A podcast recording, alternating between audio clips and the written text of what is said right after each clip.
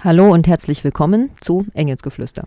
Hallo, schön, dass ihr wieder mit dabei seid bei unserer Sendung Engelsgeflüster, der Esoterik-kritischen, also nicht Esoterik-Beistrich-kritischen, sondern der Esoterik-kritischen Sendung. Naja, oder allgemein kritischen Sendung. Genau, wir machen da hin und wieder passiert es uns, dass wir ein bisschen Übergänge in andere Themen machen, wir noch ganz, ganz selten. Also heute sind wir auch nicht ganz beim Thema Esoterik. Heute sind wir ein bisschen biologielastig, ein bisschen Populärwissenschaft, Bashing-mäßig. Es hat schon ein bisschen äh, Esoterik anleihen, aber heute wird es wahrscheinlich ein bisschen biologisch zugehen. Also es geht um Epigenetik. Genau. Es geht um das Thema Vererbung, was alles vererbt werden kann. Ist Vererbung jetzt nur das, ähm, was man von der DNA, von der Genen kennt? Ähm, und das andere, was halt dann den Menschen beeinflusst, ist die Umwelt. Gibt es da was Drittes? Das, um das dreht es. Und Auslöser waren so ein bisschen dieses, dass es immer mal wieder auftaucht in so, ja, schon esoterischen Zeitungen und populärwissenschaftlichen Zeitungen, das Gedächtnis der Zelle, wo ich denke, ja klar, jede Zelle hat ein Gedächtnis, nämlich einen DNA-Code. Was meinen die jetzt? Dann immer mal wieder Artikel, ne, auf die wir gestoßen sind, dass Traumatisierungen vererbt werden und dass es ganz schrecklich ist, wenn wir von unseren Vorgenerationen quasi die Traumata mitbekommen. Genau, es ist jetzt gar nicht. So aus ausschlaggebende Punkte. Ne, genau, sagen. so Gespräche, was jetzt gar nicht unbedingt jetzt ähm, so wortwörtlich um Epigenetik geht, aber sowas wie, ja kein Wunder, dass es mir schlecht geht, auch körperlich konkret, weil meine Eltern oder meine Vorfahren Erlebnisse gehabt haben, die sie traumatisiert haben. Äh, solche Geschichten waren für mich, wahrscheinlich auch für die, ähm, so ein bisschen der Auslöser, dass wir gesagt haben, hoppla, das klingt alles ein bisschen sehr salopp äh, bullshittig im ersten Moment, aber man will ja nicht alles gleich als Bullshit ab. Ach nee, ich fand das total spannend zu hören, dass, ähm, dass es möglich ist, dass ich von meiner Großmutter vielleicht ganz viele Sachen vererbt bekommen habe, die ihr erlebte, also die sie erlebt hat. Ne? Also ich denke jetzt gerade an den Zweiten Weltkrieg, Flucht, Hungersnot, Vergewaltigungen. Ich fand das ein total interessantes Thema. Ich bin nur hellhörig geworden, weil viele Heilpraktiker und Energetikerinnen sich mit solchen Sachen beschäftigen. Genau. Ich bei mir war es einfach so, ich habe mir gedacht, hoppala, ähm, wie, sollten, wie sollten so Traumata, so Verhalten, die nicht über, über Erziehung, über Umwelt weitergeben werden, in der Körperlichkeit weitergeben werden, dann waren es halt dann Leute, von denen ich es gehört habe, die halt auch so andere esoterische Ansprüche gehabt haben. Aber eben, man sollte nicht einfach sagen, es ist Bullshit, man sollte sich mal damit auseinandersetzen und und der Fachbegriff heißt Epigenetik. Genau. Und es stellt sich raus, hoppla, ähm, die Wissenschaft setzt sich damit auseinander. Um das wird es heute gehen. Nur kurz, ähm, Feedback könnt ihr uns geben auf dem Radiofabriks-Chat oder per E-Mail auf engelsgeflüster666 at gmail.com. Auf dem Blog einfach Radiofabrik-Blog Engelsgeflüster suchen. Da könnt ihr die letzten Sendungen und die Ankündigungen anschauen und andere Sachen, die wir hin und wieder posten. Zur Info auf cba.fro.at, das ist die Cultural Podcast. Da gibt es ganz viele Sendungen von freien Radios. Da sind unsere letzten Sendungen immer alle drin. Und überhaupt ganz viele andere spannende Sendungen, finde ich ja immer wieder. Genau, nicht nur wir sind spannend. Das letzte Mal haben wir über künstliche Intelligenz und, und so weiter gesprochen, falls dem das wem interessiert. Ja. Naja, und passend zum Thema kommt erstmal Musik. Genau, weil wir wollen ja euch nicht nur zulabern. und nicht ermüden lassen, bevor es losgeht. Genau. Deswegen spielen wir Genetic, Genetic World. World von Telepop-Musik. Hm, kennt man nicht, macht nichts. Lustig ist es. Genau, Genetic World.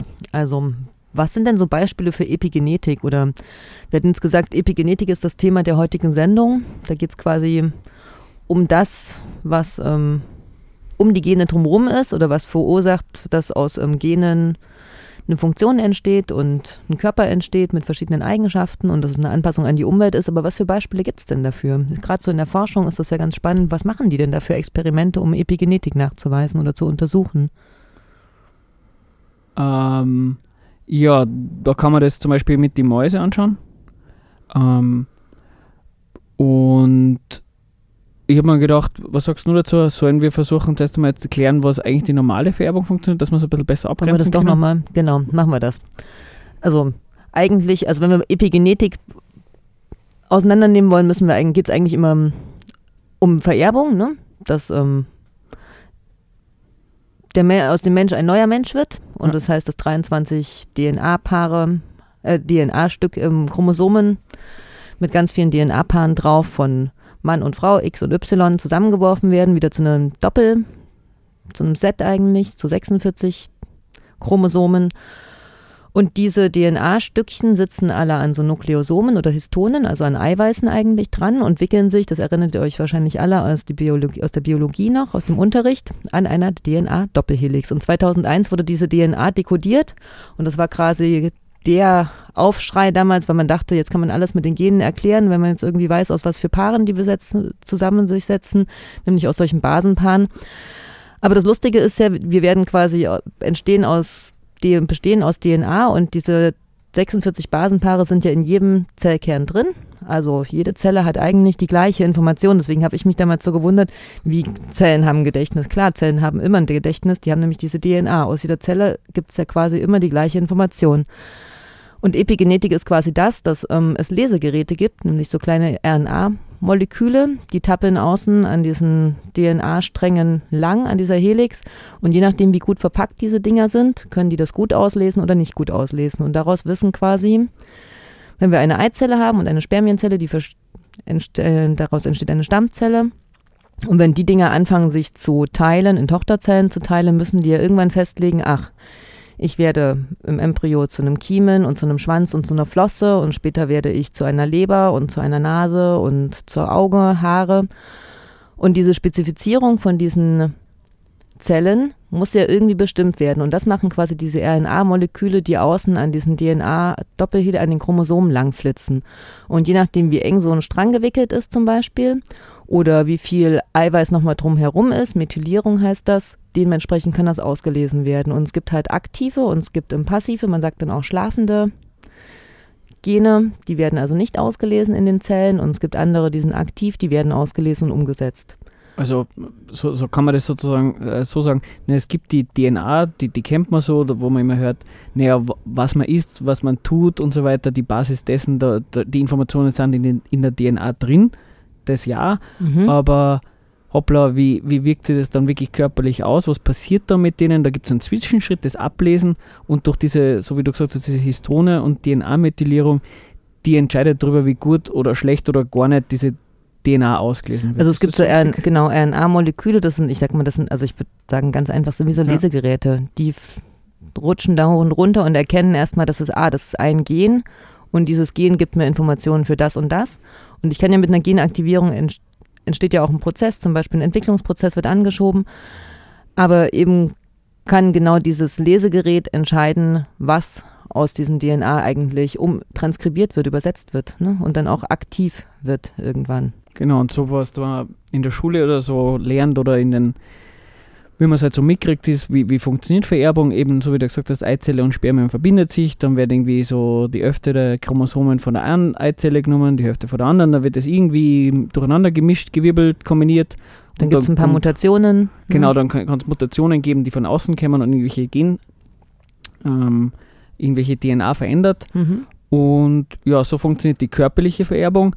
Und wie funktioniert dann Vererbung sonst noch? Naja, äh, die Eltern dann den Kindern irgendwie ähm, äh, Vorgehensweisen erklären, werden die Kinder nicht erzogen, werden sie geschlagen, sind sie in einer Umwelt, wo es genug zum Essen gibt, wenig zum Essen.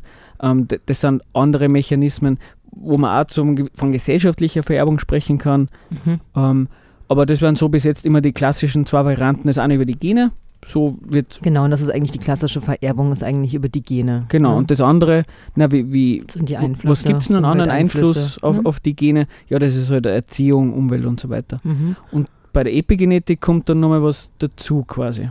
Genau, und ich fand das jetzt gar nicht, wir hatten ja jetzt im Vorgespräch schon so ein bisschen diskutiert auch, also ich finde das jetzt gar nicht so verblüffend, dass dann, man ist früher davon ausgegangen, dass nur dieser Chromosomensatz vererbt wird.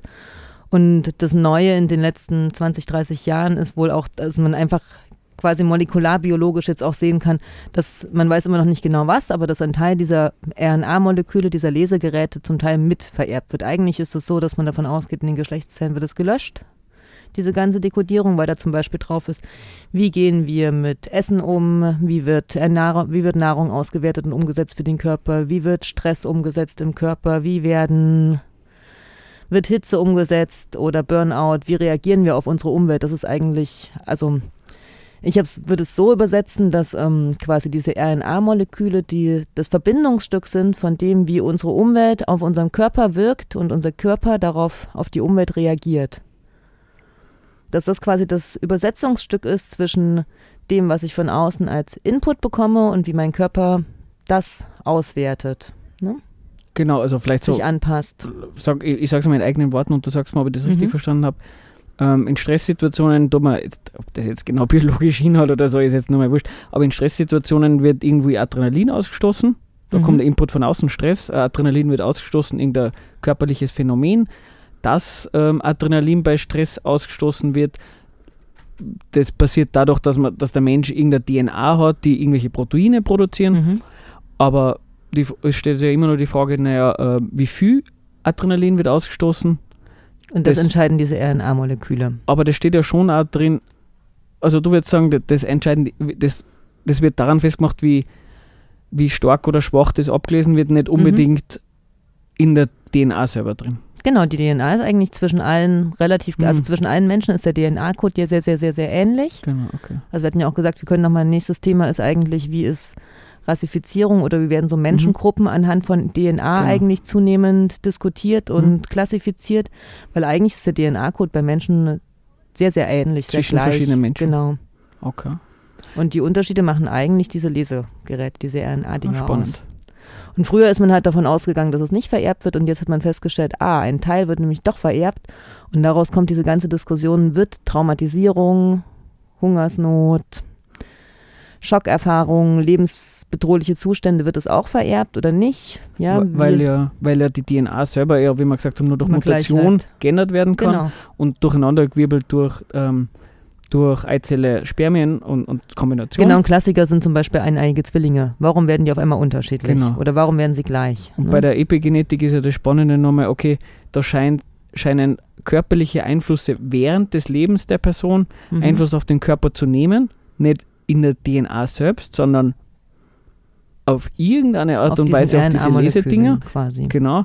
Plus und nicht nur das, sondern es scheint einen Mechanismus zu geben, dass diese Veränderungen, obwohl sie ja nicht in der DNA selbst drin sind, äh, vererbt wird. Genau. Also ein ganz klassisches Fall, ein ganz klassischer Fall für Epigenetik ist eigentlich zum Beispiel Bienen und Ameisen.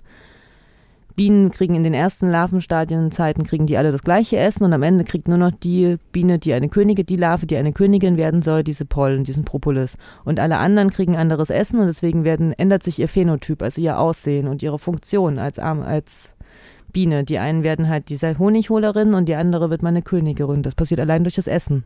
Ja. Ne? Und ähnliches bei Fadenwürmern zum Beispiel, da gibt's, da ist das nämlich aufgefallen, dass die tatsächlich das auch vererben können. Also Fadenwürmer werden ja auch krank und von Bakterien oder Viren befallen und die können, die bilden Resistenzen gegen Viren aus. Und mehrere Generationen danach von dieser Fadenwürmer-Sorte, die halt resistent geworden ist, sind die Nachkommen immer noch resistent. Und da hat sich quasi nicht der DNA-Strang verändert. Das Chromosom ist gleich geblieben, aber dieses Lesegerät, was eine Resistenz ermöglicht, hat sich verändert und wird auch vererbt. Und das Spannende ist ja eben, da würde man sagen, na gut, vererbt wird was anderes, aber der Unterschied liegt ja auch in der, in der zeitlichen Komponente. Und was sie bei Mäusen gemacht haben, war ja eigentlich, sie haben Mäuse ganz stark gestresst, also auch in lebensbedrohliche Situationen gesetzt. Dann haben sie von den Spermien diese kleinen RNA-Moleküle, irgendwelche davon, die wussten schon, welche das sind, haben sie rausgenommen und haben sie in Spermien von ungestressten Mäusevätern quasi eingesetzt und dann ähm, Eizellen damit befruchtet. Und da haben diese Nachkommen ja quasi, also damit konnten sie nachweisen, dass die Nachkommen hatten genau dieselben Reaktionen wie diese gestressten Väter, obwohl die eigentlich nie das erlebt hatten. Und damit hat man, ist man raus, hat man rausgefunden, dass dieses Lesegerät alleine vererbt werden kann. Also es ist tatsächlich ein Teil der Genetik, ist Epigenetik. Da geht es um Vererbung, ganz bio, Genau. nicht Trauma. Aber eben das, das, und das ist halt der, der, dass körperliche Sachen vererbt werden, ist das eine. Das ist genau das, das hat man eh schon gewusst, aber eben das, dass es halt dann wirklich konkret einen Unterschied macht, ähm, was die Eltern oder Großeltern erlebt haben, das ist da sozusagen das, was dann als die, als die Neuigkeit gilt, als das, wo dann halt auch sie dann die, ähm, die esoterischen Menschen vielleicht darauf beziehen, wenn sie sagen, naja, kein Wunder, dass es mir so schlecht geht, weil Eltern. Mhm. Oder eben, wenn es in populärwissenschaftlichen Magazinen wie jetzt bei dem National Geographic, auf den Artikel gehen wir dann nachher vielleicht Mhm. noch ein bisschen ein bei einzelnen Punkten, wo halt dann gesagt wird, naja, ähm, das Verhalten von Eltern wird vererbt. Da geht es ja bei der, wenn es um Epigenetik geht, dann nicht unbedingt so großartig um den Punkt, wie, wie du das Beispiel gebracht hast mit den Bienen, obwohl die Mhm. Epigenetik sich natürlich auch Mhm. um das dreht, sondern dann mehr um den speziellen Aspekt des, der Vererbbarkeit. Weil Mhm. das ist dann für, für diese, also das ist dann halt für die Leute oder für, für die Populärwissenschaft das, wo sie sich draufstützen. Genau, obwohl das eigentlich gar nichts Neues ist. Das ist seit vielen, vielen Jahren, also es ist seit 50 Jahren mindestens bekannt, dass Umwelteinflüsse unsere Gene und unseren Phänotypen beeinflussen. Genau, aber das, Ja, selbst Darwin ist da schon drauf gekommen. das ja, aber das, dass diese Lesedinger vererbbar sind, ist ja schon eher eine Das ist was Sache. Neueres, genau. Genau. Aber das ist der Tatsache geschuldet, dass man halt jetzt so, tie- so kleine Ja, ja. Dinge auch lesen kann, sehen Klar. kann. Ne? Bis dahin hat man es halt einfach auch nicht. Was der Geier, warum es nicht rausgefunden worden ist, da, da sind wir wahrscheinlich zu wenig genetisch. Und die spannende Frage, woran Sie sich jetzt natürlich streiten, ist wirklich, ähm, was ist mit Nachkriegs, was ist mit Kriegsgenerationen, was wird vererbt, wird das wirklich vererbt? Ne? genau. Ähm, Machen wir doch erstmal. Sollen wir schon wieder was machen? Ja, Genau. In dem nächsten Blog würden wir vielleicht ein bisschen drüber reden. Ähm, würde ich einfach nur mal äh, ein anderes Mäusebeispiel machen und, und dann schauen wir einfach mal weiter. genau. Und jetzt kommt Sleeping with Ghosts. Genau, weil es ja irgendwie um so geisthafte Beeinflussungen der Vorgängergenerationen geht. Passt das eigentlich Und die ganz Gene gut. sitzen immer hinter uns. Genau. I know that you and Frank were planning to disconnect me, and I'm afraid that's something I cannot allow to happen. Die Radiofabrik im Internet unter www.radiofabrik.at. Also Stefan, das war jetzt wirklich ein langes Lied. wir diskutieren uns hier die Köpfe heiß. Ja, dann haben die Leute wenigstens auch was zum Genießen. Nicht Während wir hier schwitzen. Also es geht immer noch um Epigenetik und die Vererbung von Trauma oder eben nicht. Was ist denn nun damit? Und was gibt es denn jetzt für Beispiele in der Wissenschaft? Genau, wir haben vorher schon Ameise-Beispiel gehabt, ähm, bei dem National Geographic Bienen. Artikel. Bienen, genau. ähm, bei dem Artikel von der National Geographic, die haben da lustigerweise ähm, in der Ausgabe 2018 Mai, also jetzt gerade der aktuellen, ebenfalls einen Artikel über Epigenetik. Die haben uns abgehört. Genau, die haben sich gedacht, wenn wir was drüber machen, dann ist es der heiße Scheiß. Also die haben sich natürlich von uns was abgeschaut und nicht umgekehrt, aber wir sind so nett und erzählen trotzdem auch was für Ihnen. Nämlich, sie haben da eben ein Beispiel von Mäusen. Nämlich, sie haben Mäuse genommen und haben die an was schnüffeln lassen, an einen gewissen Duft, was das jetzt für einer ist. Ich kann es ja nicht aussprechen und ist ja nicht so relevant. Auf jeden Fall haben sie nach dem Schnüffeln dieses Duftes, haben sie denen einen Elektroschock gegeben. Und so haben sie die Mäuse ganz klassisch konditioniert. Die haben dann auch schon zusammengezuckt, wenn sie nur diesen Duft gerochen haben. Soweit jetzt auch nichts besonders Spannendes, also außer für die Mäuse, für die war es wahrscheinlich ein bisschen stressig. Was sie aber jedoch gemacht haben, ist, sie haben ähm, die Spermienzellen dieser gestressten Mäuse genommen, haben da festgestellt, dass es diese von diesen RNA-Schnipseln haben wir vorher schon gesprochen, haben diese genommen, haben sie in eine bereits befruchtete Eizelle reingeschossen. Also ja, nur die Schnipsel.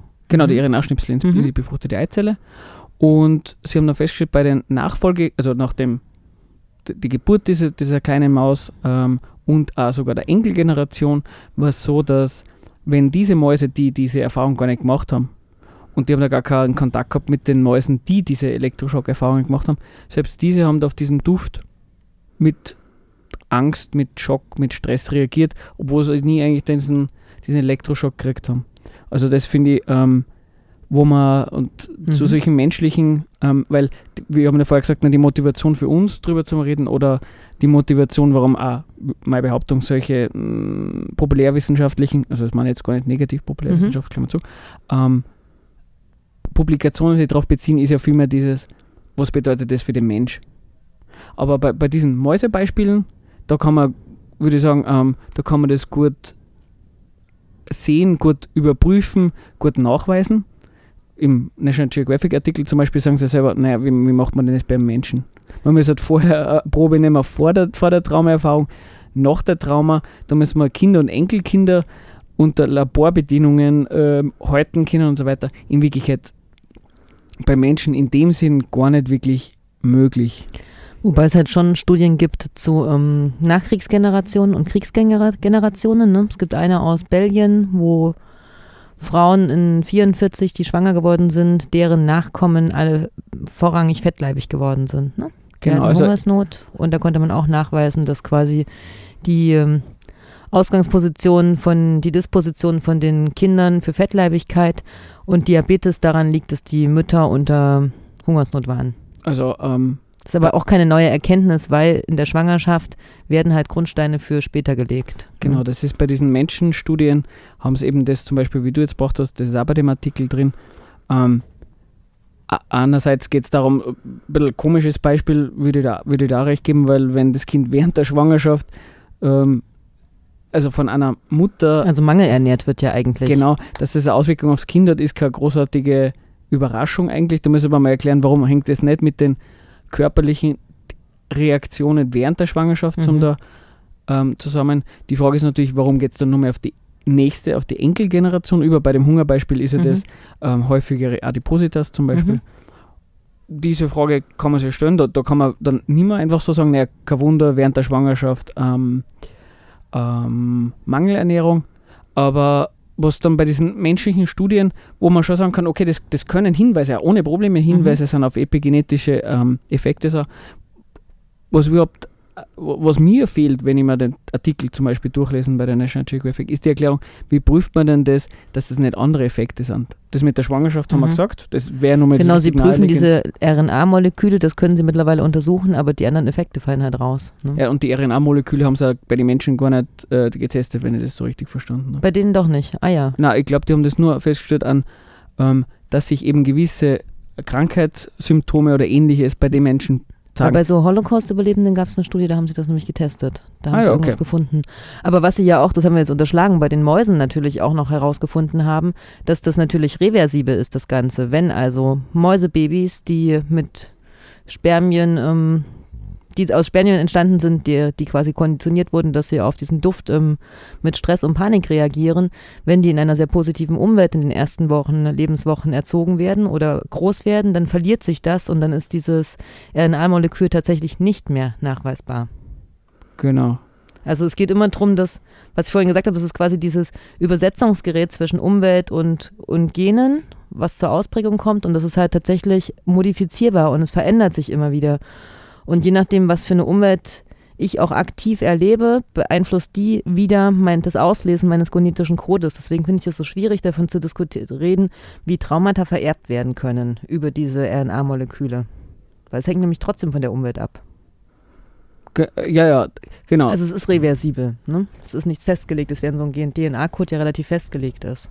ja, ja, wobei natürlich, ähm, wenn du wenn du ein Traumata erlebst, das hat dann die Konsequenz, dass du irgendwelche RNA-Schnipsel im Körper hast. Das hat auf dich konkrete Auswirkungen und ähm, auf irgendeine Art und Weise, und das ähm, habe ich so aus dem anderen Artikel rausgelesen, ähm, wie auch immer dann die Vererbbarkeit dann konkret funktioniert. Aber offensichtlich landen diese RNA-Schnipsel auch bei der Nachfolgegeneration.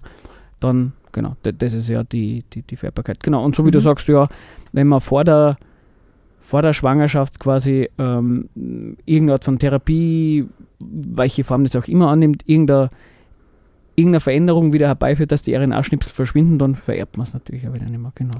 Weil wenn das nicht reversibel wäre, würden wir ja jetzt mittlerweile aus 50.000 Blockierungen für Stress und Traumata bestehen, weil wir natürlich quasi von allen vor unseren Generationen vor uns diese RNA-Moleküle Schnipselchen bekommen hätten, die ähm, eine negative Reaktion im Umgang mit Stress zeigen. Ja, wobei ja natürlich jede, so habe ich es verstanden, also ja, klar. Es, Also haben wir das von es unseren beeinflusst 50 ihn. Vorgängern, vor, Vorfahren hast du überall diese Dinger mit drin. Das Es muss quasi Es reversibel auch schwächt, sich, sein. äh, es schwächt sich erstens ab Mhm. und zweitens, na, weil ja offensichtlich die Umwelt Einfluss hat auf, auf was ich vererbe, wie stark es oder wie schwach es Mhm. gelesen wird, gibt es da ständig Wechselwirkungen. Was auffällig war, finde ich, in diesen ganzen äh, Forschungen, dass es selten um positive Vererbung geht. Ja, das, das stimmt. Vielleicht passiert zu wenig Positives, aber gute Frage. Ähm, Weil es geht ja eigentlich, in diesem National Geographic Artikel ging es ja auch darum, dass der Mensch ja sich immer zum Höheren weiterentwickelt und sich zum Höheren anpasst und besser wird und durch die Gene und die Evolution ja daraufhin ausgelegt ist, dass wir immer noch besser mit unserer Umwelt zurechtkommen. Aber das sind ja alles so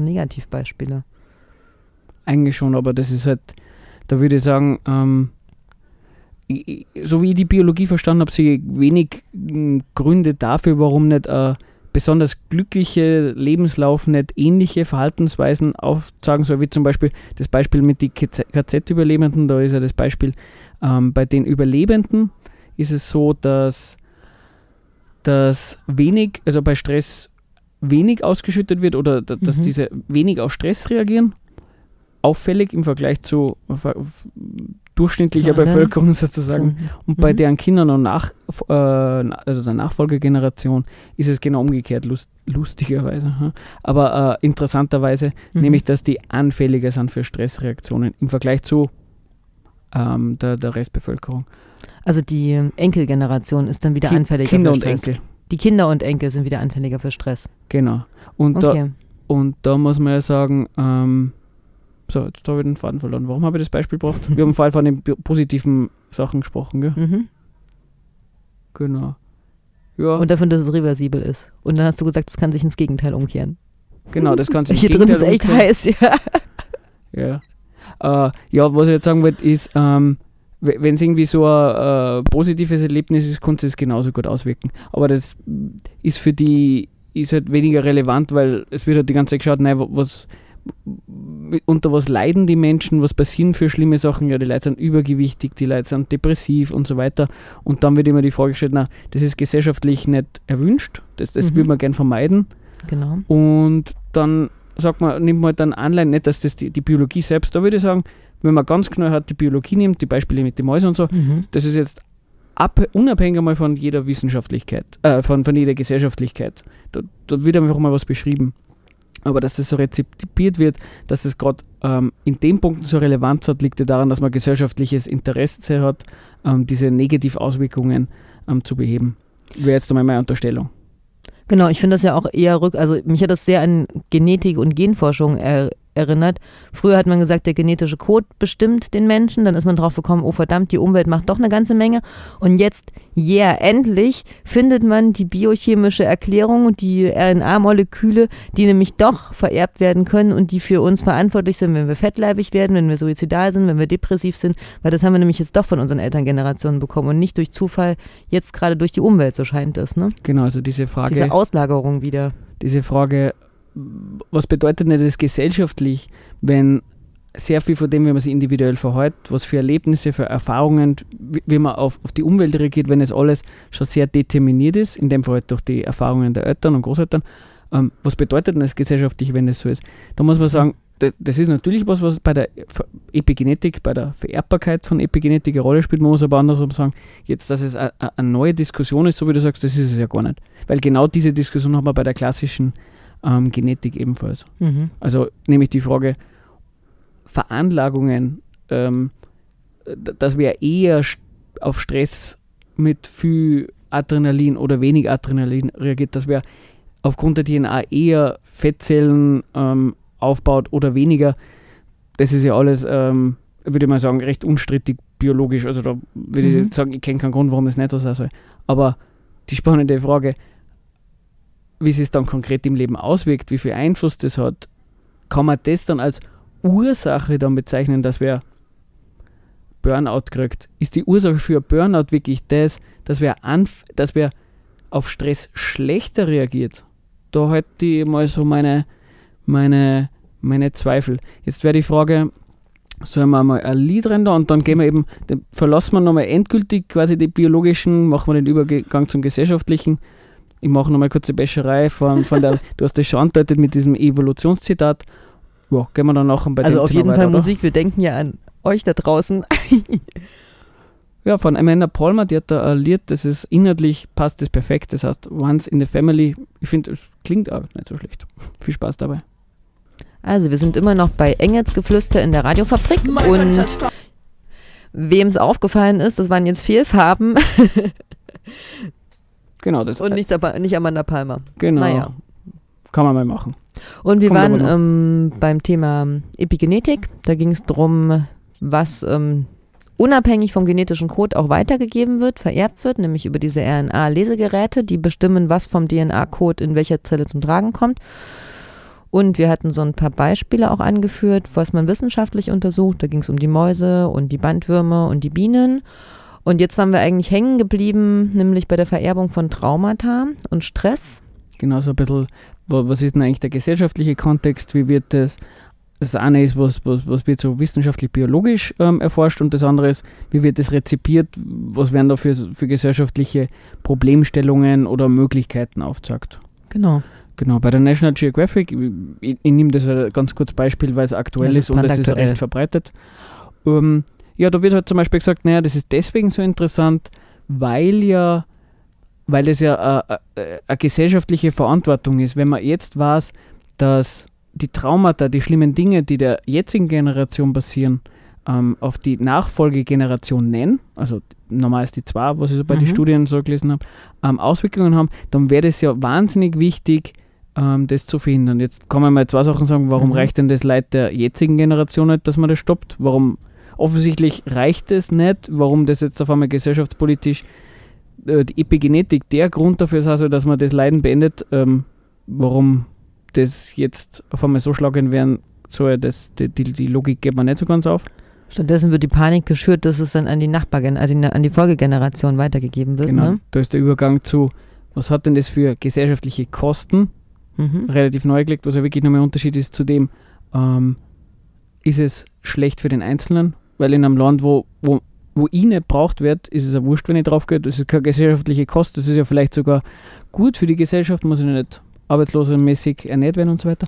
Und das andere ist, was, was mir aufgefallen ist bei der National Geographic, da wird so als Beispiel gebracht, naja, ähm, einerseits wird, wird es wird nicht das Wort determiniert verwendet. Also da passen sie auf. Also sie sagen nicht, was du wirst, wie erfolgreich du bist und so weiter, das ergibt sich aus deiner epigenetischen Vererbung, also das, was deine Eltern gemacht haben. Aber es beeinflusst massiv. Oder es, dieses Wort, äh, es wird ja schauen, wie es entschieden. geschrieben wird. Das ist, Mhm. Es wird sehr, sehr nahegelegt. Und das Spannende ist ja, ähm, das ist, ja- ist ja auch Blödsinn. Weil man muss ehrlich gesagt sagen, ähm, wenn Sie sagen, das Trauma der aktuellen Generation beeinflusst die nächste Folge in der Generation, da muss man ja fragen, ne, wo wird denn, wo, wodurch werden denn die Trauma der jetzigen Generation äh, äh, ausgelöst? Und da, da, da, da schreiben sie ja selber hin, ähm, das hat Umweltgründe. Mhm. Also klassischerweise Krieg, Hunger, Armut und so weiter. Kannst denn jetzt auch, wir haben das vorher mit dem Burnout gesagt, konnte nicht der Grund für Burnout der sein, dass man totalen Stress hat in der Arbeit, weil man das Geld braucht und nicht einfach aufhören kann zu arbeiten, weil, also weil man das Geld braucht, dass dann der eine besser umgehen kann als die andere Person, gar keine Frage. Dass die eine Person Psychotherapie braucht, dass man überhaupt brauchbar bleibt, gar Mhm. keine Frage. Aber der Grund fürs Burnout liegt doch nie und nimmer darin, dass wer anfällig ist für Stress. Ja, sondern an seiner Umwelt, wenn es zum Ausprägung kommt. Genau. Oder? Und, und offensichtlich geht es auch in der National Geographic, auch wenn sie es nicht so ansprechen, offensichtlich darum, wie kann man denn die Leute trotz der dieser offensichtlich Welt, wo es sehr viele Stressfaktoren gibt, wie kann man die Leute brauchbar halten? Das ist das eine, wo ich sagen würde, Mhm. das ist ein bisschen arg. Und ja, genau, das ist für mich eigentlich der Hauptfaktor. Naja, ich finde es ich find's interessant, wie viel das wieder auf, ähm, also wie viel das wieder biologisiert wird. Ne? Wie viel wieder, ähm, also ich fühle mich so wie die Diskussionen vor 60, 70, 80 Jahren, dass die Gene alles bestimmen, wie viel jetzt quasi wieder in unserem Erbgut eigentlich liegt. Nur dass es jetzt nicht mehr um diese Chromosomen geht, sondern jetzt um diese Auslesegeräte. Und ich finde es ähm, heftig, wie viel individualisiert wird dabei, nämlich dass ich jetzt wieder komplett verantwortlich bin, was ich an meine Kinder weitergebe, nämlich indem ich mir, wie ich mich während der Schwangerschaft ernähre, wie ich mit Stress umgehen kann, wie ich lebe. Ich soll also jetzt fit und schön und gesund leben, damit dann meine Nachkommen nicht nur die richtigen DNA-Code von mir haben mit ähm, möglichst wenig Erbkrankheiten drauf, sondern auch noch, dass die möglichst fit in der nächsten Generation sind, dass ich quasi während der Schwangerschaft und vorher ja auch schon, wie wir jetzt gehört haben, ähm, möglichst fit, gesund und schön bin, damit auch diese Auslesegeräte die richtigen sind, die weitergegeben werden. Also ich, ich finde, der Druck wird einfach wieder erhöht und es wird wieder gezeigt, wie wichtig, also es wird wieder auf Vererbung angesprochen, dass es nicht die Umwelt ist, die uns gerade bestimmt, sondern es wird daran, ah, das hast du ja eh von deinen Eltern. Die sind ja dafür verantwortlich, ne? Und du bist verantwortlich für die nächste Generation und deine Kinder. Wobei lustigerweise, wenn man das so in England zum Beispiel schaut, mit diesen ganzen, ähm, mit diesen ganzen Regeln, dass man so, äh, wie, das habe ich mal so gelesen, dass, dass ganz, ganz kleine Sachen, die man als, die man als Kind oder als Jugendlicher verbricht, so, sofort arg bestraft werden, solche sozialen Regelungen. Ähm, da, da ist ja offensichtlich äh, äh, ke- nicht unbedingt eine Individualisierung, das ist die eine Variante, oder die, die Gesellschaft im Sinne von, der, der Staat selbst tut recht stark festlegen, was darf man machen, was nicht. es kann genauso gut die Konsequenz daraus sein, dass man sagt, das ist so ein wahnsinnig, wahnsinniges Thema, das muss man staatlich ähm, behandeln. Und da muss man sagen, ob das jetzt so wirklich viel besser ist, das ist nochmal die andere Frage. Aber nachdem wir so wahnsinnig viele tolle Lieder auf Lager haben, spielen wir jetzt gleich nochmal Once in the Family. Diesmal wirklich. Wir probieren es einfach nur mal und dann hören wir uns gleich wieder. Bis gleich. Ja, willkommen zurück zu Engelsgeflüster auf der Radiofabrik. Wir haben jetzt noch ein paar Minuten und sollen. Passend für Musik und Veranstaltungen, hä? Genau. Oder Ja. was wolltest du vorschlagen? Ich wollte nur fragen, ob du noch was zum Thema Epigenetik hast. Na, Studio- außer dass es nichts Neues ist einfach, finde ich. Ich finde, es ist irgendwie ja cool, wenn die Gene nicht, ähm, also wenn wir feststellen, dass wir nicht rein aus Genen gemacht sind, sondern auch aus der Umwelt, dann muss es irgendeinen Mechanismus geben, der quasi bestimmt, was aus den Genen wie herauskommt. Ich finde das jetzt nichts. Genau, ich finde es eher beängstigend, was damit, ähm, wie gesellschaftliche Prozesse wieder. Es ist bei uns eh meistens, dass wir dann auf, werden, auf ne? den gesellschaftlichen Umgang damit kommen. Mhm. Andersrum, wenn wir irgendwas zu kurz gemacht haben, meldet euch einfach. Wir sind ja offen, dass wir zum Thema einfach nur eine zweite Sendung machen. Hängt aber einfach von eurem Feedback ab. Und weil wir ja quasi unsere Gene, die, das Auslesen unserer Gene ähm, bestimmen können, geht es ja immer darum, dass man auch ähm, Dinge tut, die einem Spaß machen. Das hilft nämlich dazu, dass es einem besser geht und dass, es, ähm, dass man weniger Depressionen und Traumata erlebt. Und deswegen würden wir euch noch so ein paar Veranstaltungstipps mitgeben. Nämlich gleich am Samstag feiert der Infoladen den 15. Geburtstag um 17 Uhr. Genau. Am Freitag, also wo? Im Infoladen logischerweise. Am 15. Juni, das ist der Freitag, gibt es wie üblich monatlich, glaube ich, das Flit-Beisel um 20 Uhr in meiner 96 in autonomen Wohnfabrik Flit Frauen, Lesben, Intertrans. Und das steht in Konkurrenz zum Festival des politischen Liedes am Attersee, wo zwei Tage Festival sind mit Konzert und linken Liedermachern und Bands. Und am 30. Juni wieder in der, in der Wohnfabrik in der Anna 96 ist ein Konzert Hauner und Gsindel. Ist irgendein Metal und Grindpunk, was der Geil Das ist ja noch eine Weile hin. Genau. Und wie üblich, 7. Juli Samstag um 9 Uhr in der Früh vom LKH Seite Mühlen Fundis ärgern, weil da fundamentalistische Christinnen gegen das Recht auf Abtreibung demonstrieren. Und diesen Monat fällt aus, oder? War schon. Diesen War Monat war, schon. Der Das war zweite war ja Samstag. schon am Samstag. Genau. Oh no. Diesmal ist es so lang her. Ja, jetzt haben wir so schnell gesprochen, dass wir noch zwei Lieder schaffen. Genau. Yeah. Wir verabschieden uns jetzt schon. Wir spielen jetzt zwei Lieder. Schauen wir mal, das eine ist It's You von The Epoxys und das andere ist, schauen wir mal, wie viel davon kommen. Wir werden alle sterben von Knackata. Aber viel Spaß und wir hören uns das nächste Mal wieder. Passend zum Thema. Bis Bis dann. bald.